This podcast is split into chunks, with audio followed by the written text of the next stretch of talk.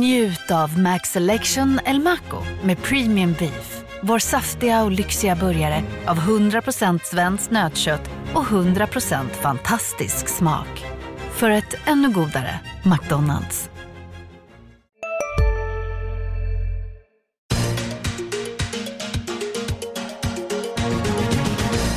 Hej och välkommen till Makrorådet, podden där vi pratar om de stora ekonomiska frågorna. Jag heter Viktor Munkhammar. Med mig idag har jag Anna Öster, investeringschef på Länsförsäkringar, och Olof Manners, senior rådgivare på Swedbank och ränteveteran får man väl säga. Välkomna båda två. Tackar. Tack så mycket. Härligt. Jag börjar med att säga att det är förmiddagen den 11 september när vi står här, så att alla har det klart för sig, detta ödesdigra datum.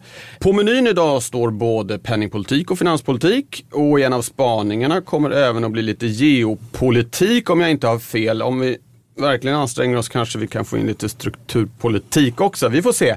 Vi ska i alla fall börja med penningpolitiken och backa bandet en aning. Det var ju ett högintressant räntebesked från Riksbanken i förra veckan där de höll fast vid planerna att räntan ska höjas antingen i december eller i februari. Och det var det få som hade räknat med. Tvärtom så hade det börjat prisas in en del sänkningar till och med från Riksbanken. Och jag tänkte, om vi börjar med, vad krävs för att Riksbanken ska gå i mål med den här planen? Igår tisdag så kom det ju ett inflationsutfall, en bit under prognos och långt under målet. Vi fick signaler från arbetsmarknadens parter om att de inte alls räknar med lika höga löneökningar som Riksbanken har i sina prognoser framöver.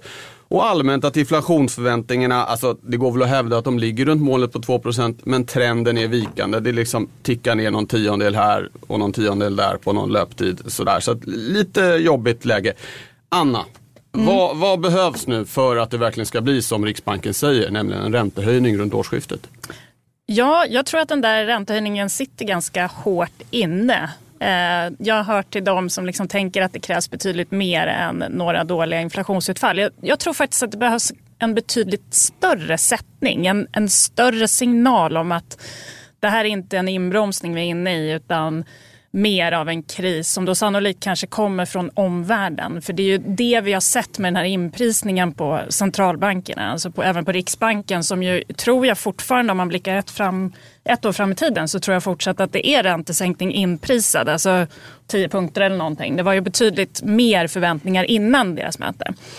Men det där är ju liksom drivet från omvärlden. Om man tittar på alla centralbanker, höll jag på att säga, men en lång lista, så är det ju liksom röda siffror, alltså förväntad sänkningar från dem i stort sett allihopa. Men Riksbanken tror jag liksom har bestämt sig.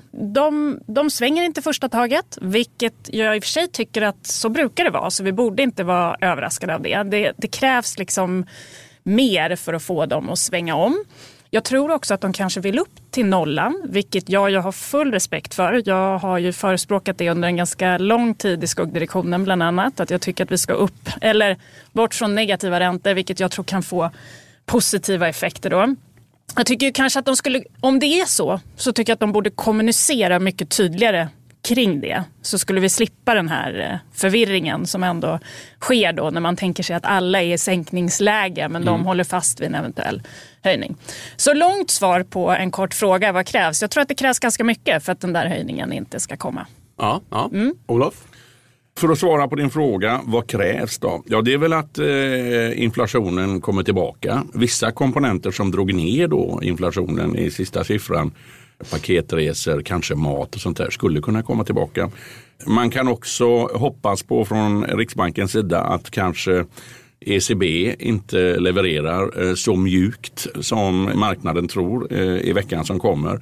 Eller att Fed för den delen inte heller är mjukare utan kanske lite tuffare då och inte ger uttryck för att de är beredda att sänka räntan så mycket som marknaden har prisat in. Det skulle ju kunna bli en lättnad i handelskonflikten mellan USA och Kina som ändå har en stor inverkan på den globala ekonomin. Brexit vet man ju inte någonting om hur det kommer att sluta. Men det är väl ändå lite mer positivt vad det gäller utsikterna framöver. Även om naturligtvis Boris Johnson är ju en av de svåraste jokrar jag har sett.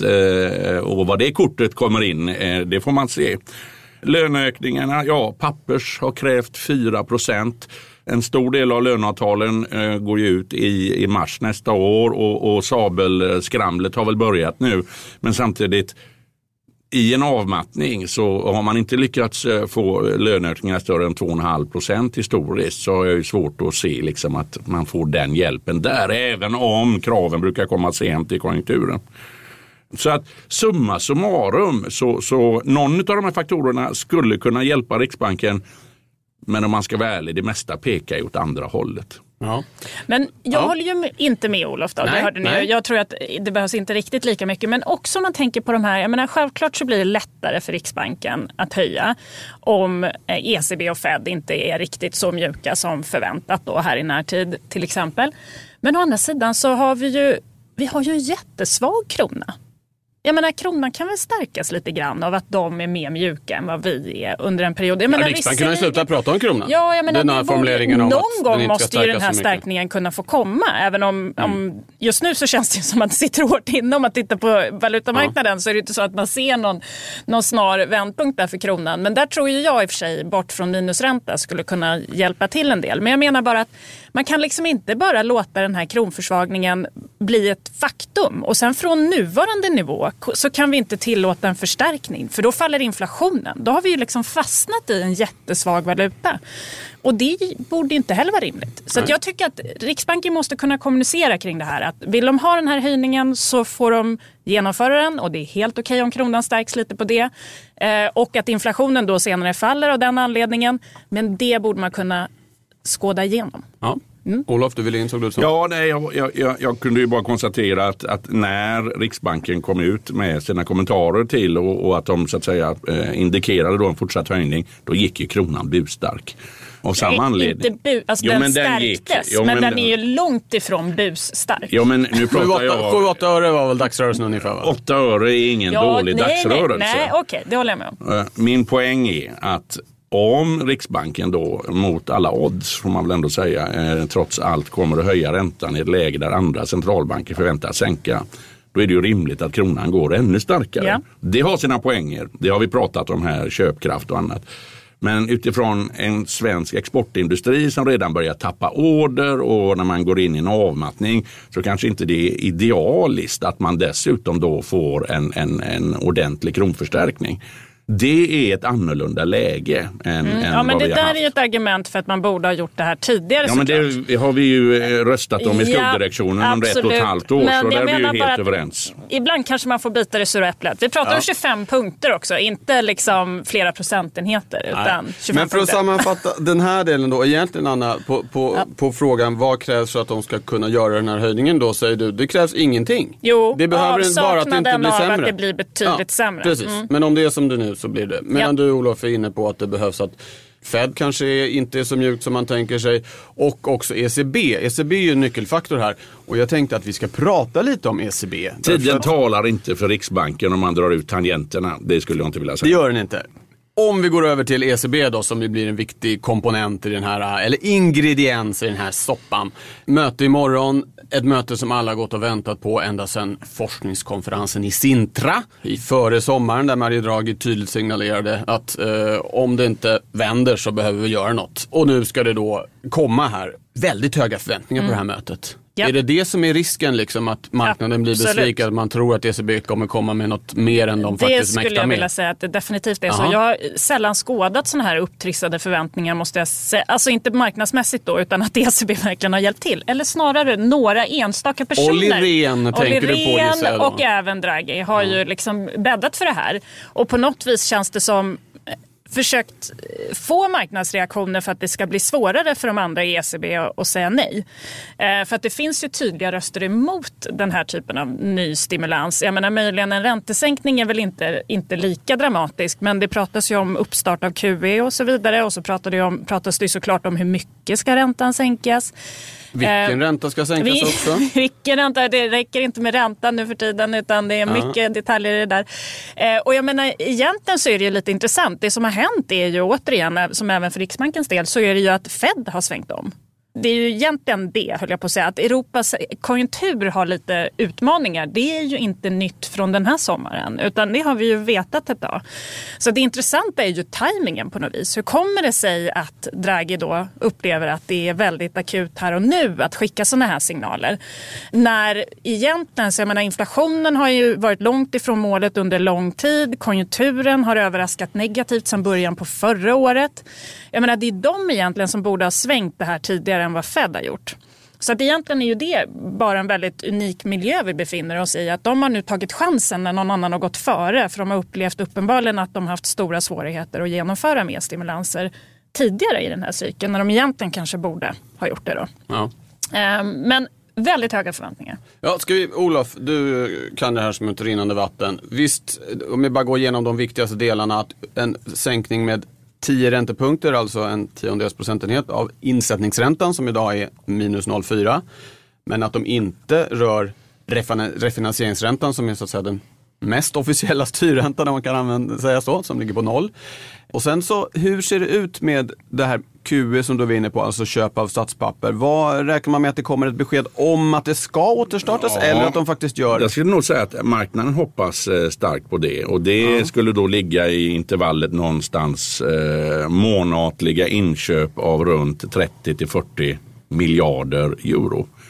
Lite mindre än de har gjort förut då? Lite mindre, men då ska man komma ihåg att det är inte helt utan problem heller. Regelverket säger att de bara får äga en 33% av ett lands statsskuld och så vidare. Och av vissa länder ligger man farligt nära den gränsen. Det gäller, om jag inte minns fel, Nederländerna, Tyskland, Finland, kanske något till. Och det gör att man eventuellt måste tumma på regelverket då, eller börja köpa andra typer av obligationer. Och då är det ju många som menar på att man ska köpa mer gröna obligationer för att hjälpa till i omställningen mot en mer hållbar och miljö och underlätta klimatåtgärder med mera, med mera. Men även då att man kan köpa liksom supranationals, typ Europeiska investeringsbanken och sånt där. Där får man äga 50% av skulden och sådär. Men där så explicit har man ju inte varit. Nej. Men vi ser ju då på statsobligationsräntorna där en allt större del av stocken hamnar på minusränten. Marknaden har ju tagit ut det här beskedet beroende på vad Draghi har sagt. Ja. Det sätter ju efterföljaren lite kinkig sits, och hon har ju inte samma handlingsfrihet som man skulle kunna önska när man tillträdde den tjänsten. Så det arvet han lämnar efter sig, det kan ju vara bakbinda henne lite. Det blir ju trots allt sista han gör. Och det är Christine Lagarde då, ska vi säga. Svar ja. Men jag delar fullt ut Annas syn på att det här är inprisat. Och inte bara skulle det ge besvikelse på finansmarknaden. Det skulle också, så att säga, erodera trovärdigheten då hos ECB när man säger vänster och kanske lutar åt höger. Så att det blir nog svårt att ta sig ur det här implicita löftet man har gett. Det blir svårt att överraska åt det duvaktiga hållet i alla fall, så mycket kan vi säga. Det kan man definitivt säga med obligationsräntor och börskurser på de här nivåerna. Ja. Ska vi säga någonting om det här lite tekniska också, som ju en del väntar sig? Att, att det ska bli olika nivåer på den här insättningsräntan. Det är framförallt inlånings- eller depositräntan som man då pratar om. Ja. Och du sa 0,10. I sänkning, ja. Vi tror på min bank att man kommer dra ner den till 0,20. Det är liksom baserat på vad? Jag kan jag inte gå in på. Det är en teknikalitet. Men tanken är ju då att så att säga trycka ut mera kapital i systemet. Det är liksom. Men det här med olika räntor har ju också att göra med att man vill bespara en del svaga europeiska banker också, som får det tuffare med ännu mer negativa räntor. Ja. Så att det är det som är svårigheten, att man vill ju skapa stimulans i systemet, höll jag på att säga, i ekonomin genom att få ut krediter och billiga krediter. Men man vill samtidigt såklart inte att bankerna som redan har det lite tufft, vissa europeiska banker då, ska få det ännu tuffare. Ja. Så det är en balansgång där, och då försöker man trixa med och några länder. Europeiska banker har ju nu faktiskt börjat ta betalt, inte bara av företagen utan av även privatpersoner med större förmögenheter. Ja. Bra, hörni, det här blir ju superspännande. Det här är alltså torsdag eftermiddag som ECBs räntebesked kommer. Det mest emotsedda på minst ett år kan man väl säga från den centralbanken. Och programmet är ju genialiskt upplagt om jag får säga det själv. Du pratade Olof om att det finns problem med att de kanske kommer att slå i det här taket på att de får som mest äga 33% av skuldstocken. Ett sätt att lösa det är ju att öka skuldstocken och då kommer vi ju in på det här som pratas om i Tyskland som ju har gått knackigt här och som är den viktigaste ekonomin i Europa där det bubblar kring finanspolitiken. De har ju haft den här schwarze Null, att det ska vara balans i budgeten. De har schulden. Har du också valt att bli egen? Då är det viktigt att skaffa en bra företagsförsäkring. Hos oss är alla småföretag stora och inga frågor för små. Swedeas företagsförsäkring är anpassad för mindre företag och täcker även sånt som din hemförsäkring inte täcker. Gå in på swedea.se/företag och jämför själv. Swedea. Hej, Synoptik här. Hos oss får du hjälp med att ta hand om din ögonhälsa. Med vår synundersökning kan vi upptäcka både synförändringar och tecken på vanliga ögonsjukdomar. Boka tid på synoptik.se. Bremse, skuldbromsen som är inskriven i lag, inte sedan jättemånga år men ändå och så vidare. Men nu har det börjat talas om lite alternativa lösningar. Det är någon slags skuggbudget pratas det om. Ingenting är förstås liksom officiellt eller klart eller något. Men det pratas om finanspolitisk stimulans i Tyskland. Anna, vad skulle det betyda och vad tror du kommer att hända? Svår fråga. Ja, verkligen. Tur att du tog tyskan i alla fall, för den är lite ringrostig. Så att det är ja, okej. Okay. Jag hittar bara på. Ja, det är bra. Nej, men det viskas om det här. Egentligen är det väl en global trend att vi pratar också generellt om att penningpolitiken har gjort sitt. Finanspolitiken måste ta över och då är ju Tyskland ett naturligt ställe att blicka mot. De här nya lagarna sedan finanskrisen är det väl ungefär, flertalet av budgetlagarna i alla fall. Schuldenbremsen sedan 2013 tror jag. Okej. Okay. Mm. Som ju gör att de har ju fått ner sin skuld en hel del. Den är ju fortfarande inte i närheten av våran fantastiskt låga statsskuld som vi har.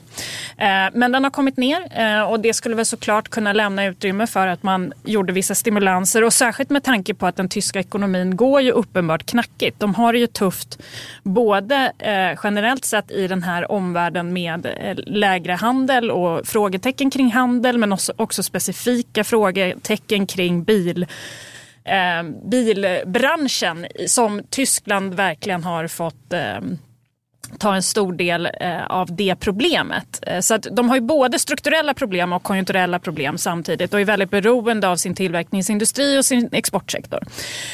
Än så länge så ser väl resten av ekonomin betydligt bättre ut. Så att det har liksom inte spritt sig fullkomligt än. För då jag verkligen vill börja prata finanspolitik. Jag är lite osäker på om det här läget som vi befinner oss i nu räcker för det. För jag tror att de generellt sett ju har velat att i Europasamarbetet också var de här, man får se ett större perspektiv i relation till Italien till exempel som har fått mycket pisk för sin budget. De använder för mycket pengar. Där har ju liksom Tyskland varit motsatsen. De duktiga, de som liksom sparar och drar ner på sin skuld och verkligen sköter sig. Att liksom svänga om. Om de hittar för lite nya budgetregler. Då finns det en oro kring att andra följer efter. Och hur orolig är man då för sin ekonomi? Var balanserar det över till att det är värt det? Och då tror jag kanske att det behövs lite mer i den tyska ekonomin för att vi ska få se det där. Men det där är det vi kommer prata om de närmsta åren tror jag. Finanspolitiken och hur den ska kunna utformas. Och där ser det väldigt olika ut i olika länder. Jag menar, USA till exempel har inte alls samma typer av automatiska stabilisatorer som vi pratar om att vi har i Sverige. Berätta kort vad det är bara. Ja, men typ arbetslöshetsersättning till exempel. Ja, som när det blir sämre ekonomin så trycks det ut pengar från det offentliga och håller upp efterfrågan. Automatiskt utan att vi behöver ta några finanspolitiska beslut. Det ser väldigt olika ut i olika länder. Så att där finns det ju en hel del att fundera på såklart för att få mer stimulans när centralbankerna kanske inte finns där på samma sätt. Men så det här kommer vara, vi kommer få återkomma till frågan, men jag tror Tyskland har en bit kvar kanske. Än så länge spekulationer och försök till olika typer av påverkans lobbyingverksamhet där tror jag. Olof, har du samma bild eller räknar du med att det kommer redan under hösten? För det första så vill jag säga att Nu är man ju i det läget då att vi står inför en avmattning. Vi är inte inne i någon låg eller bekräftad lågkonjunktur. Vilket gör att man kanske ska vara försiktig med att ta till allt för drastiska åtgärder. Det intressanta är ju ändå att man skriker då på Tyskland, både från EU-håll men även företagare och så vidare. Och det visar ju på en sak, och det är ju liksom att den som spar han har, eller hen har, kanske vi ska säga. Och jag tänker ju då osökt på liksom historien om de tre små grisarna med halm och trähus och duktiggrisen som då bygger cement och så vidare. Och när vargen kommer i det här fallet då, avmattning eller någonting värre, ja då springer man ju till den som har gjort det ordentligt. Och det kan vara bra att ändå komma ihåg i den här debatten om att det är bara att låna och så vidare. Så att... Från Keynes principer så liksom, ja, det är nu man ska börja planera för finanspolitisk stimulans. Och man kanske kan vänta med de här direkta åtgärderna som hugger direkt, det vill säga skattelättnader eller bidragsökningar. Och satsa på mer långsiktig infrastrukturutbyggnad, digital utbyggnad. Det tar ju tag innan det kommer på plats. Ja, men det gör det. Mm. Och jag menar, pengarna finns där. Tyskland har varit Europas lokomotiv under återhämtningen sedan finans- och Lehman-kraschen 2008. Nu pekar de ju på att vara Europas sänke, men de har då möjligheten att göra det här. Så jag tycker nog att det kan vara läge att börja planera för långsiktiga infrastruktursatsningar. Kanske i kombination med en miljöanpassning eller en växling över till klimatorienterad produktion, konsumtion och så vidare. Det är liksom dags att göra det, åtminstone börja det planeringsarbetet. Jag tycker det är fullständigt logiskt att den här diskussionen förekommer, och jag tror den kommer komma även i Sverige, och vi behöver ha den diskussionen. Jag tvivlar ju på att en mer expansiv penningpolitik härifrån skapar mer nytta än det ställer till skada. Man tittar på skuld och byggnad och allt sånt här. Så jag tror liksom penningpolitiken har snart gjort sitt. Problemet är bara att det är så jädra diskonterat i marknaden som skriker efter mer pengar och lättnad hela tiden. Och det påverkar inte minst Trump som gläfser allt vad han kan på den amerikanska centralbanken. Medveten om att en backande börs är ingen bra början i den nya presidentkandidaturprocessen. Ja. Så att... Kör igång med infrastruktursatsningar, åtminstone planera för det. Absolut. Tyskland, Sverige, ja. Bra hörni, det här kommer vi komma tillbaka till. Det här kommer vi prata om de närmaste åren, var det så du sa Anna? Ja, det tror jag. Ja. Bra. Nu måste vi gå vidare till spaningarna. Jag har ju utlovat geopolitik. Ska vi börja där då? Olof? Ja, jag kan då konstatera, både Anna och jag läser en hel del och man snappar upp lite av varje. Och ibland händer det att man faktiskt läser det som ligger utanför ramarna lite grann. Och nu har jag läst tillräckligt mycket kommentarer från olika håll. Och det gäller ju då ett närmande mellan Ryssland och Europa. Inte minst Macron driver den här linjen och att man ska införa en lättnad mot sanktioner och annat. Man hör det från flera europeiska tankesmedjor. Tanken är då så att säga att Europa tvingar Ryssland mot Kina som egentligen inte är någon naturlig historisk ekonomisk samarbetspartner för dem. Jag menar, Ryssland har ju varit och är en del av Europa. Och några lägger fram tesen då att USA är tillräckligt starka i sig, Kina är tillräckligt starka i sig, men varken Ryssland eller Europa är tillräckligt starka i sig för att stå upp mot de här två superekonomierna. Och det logiska skulle därför då vara att man såg så att säga ett närmande Ryssland i Europa.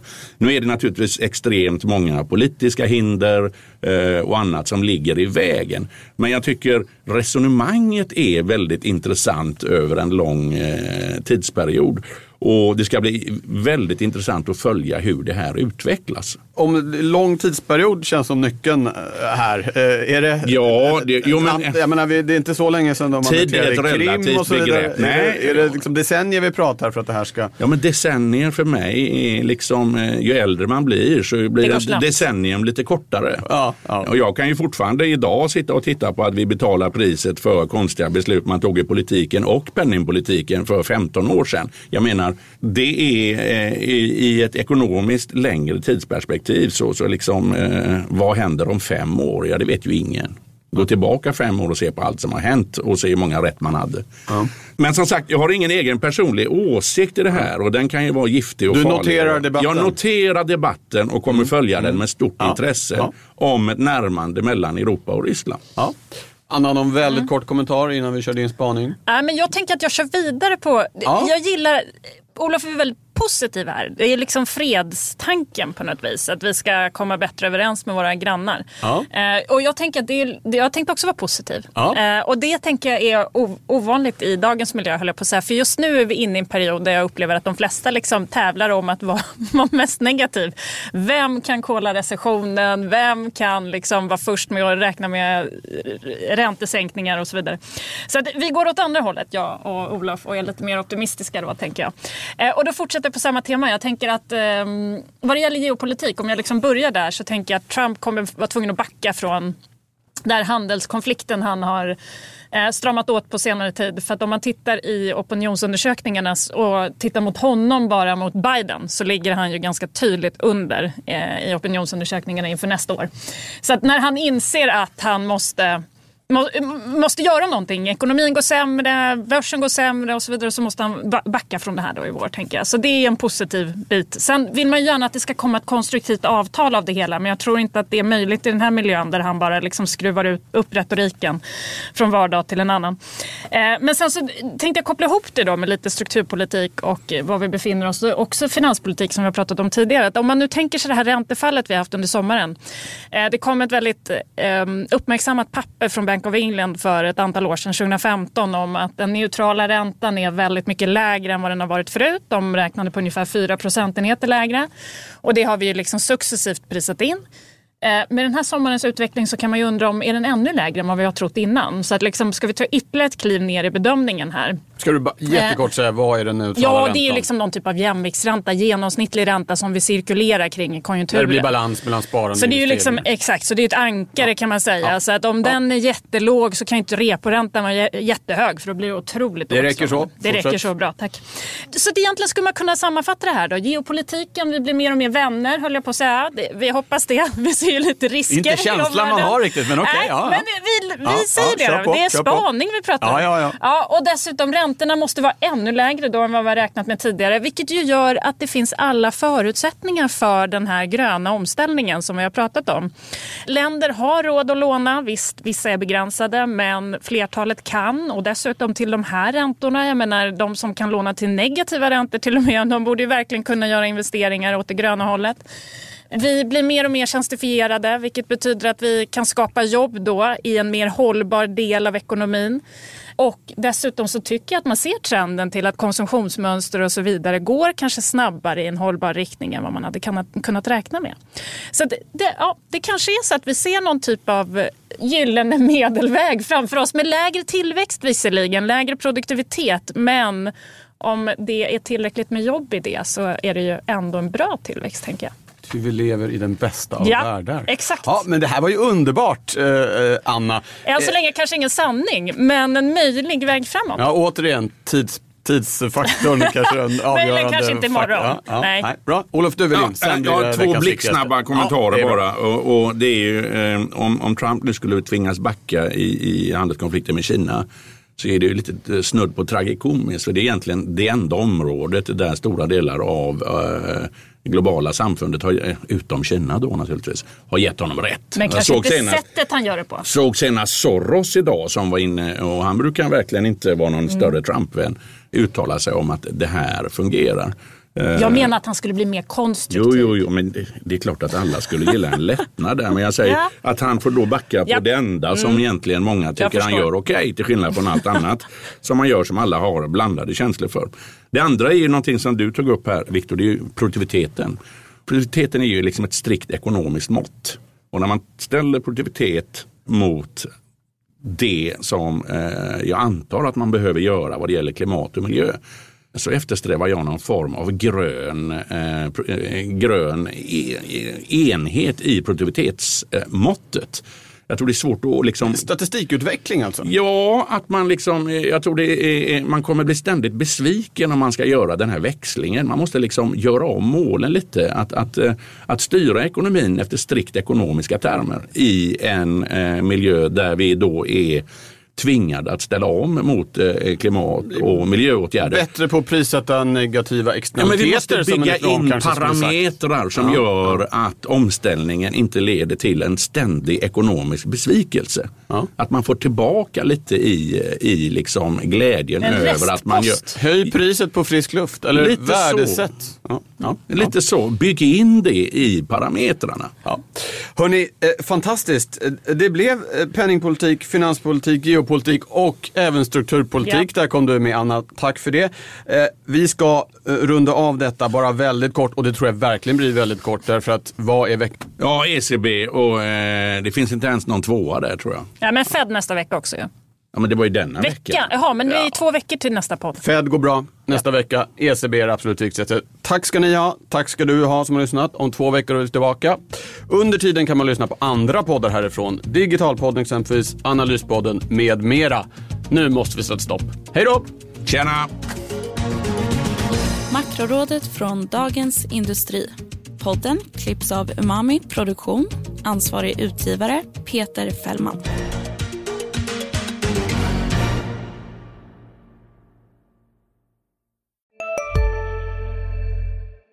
Hej, Susanne Axell här. När du gör som jag och listar dig på en av Krys vårdcentraler får du en fast läkarkontakt som kan din sjukdomshistoria.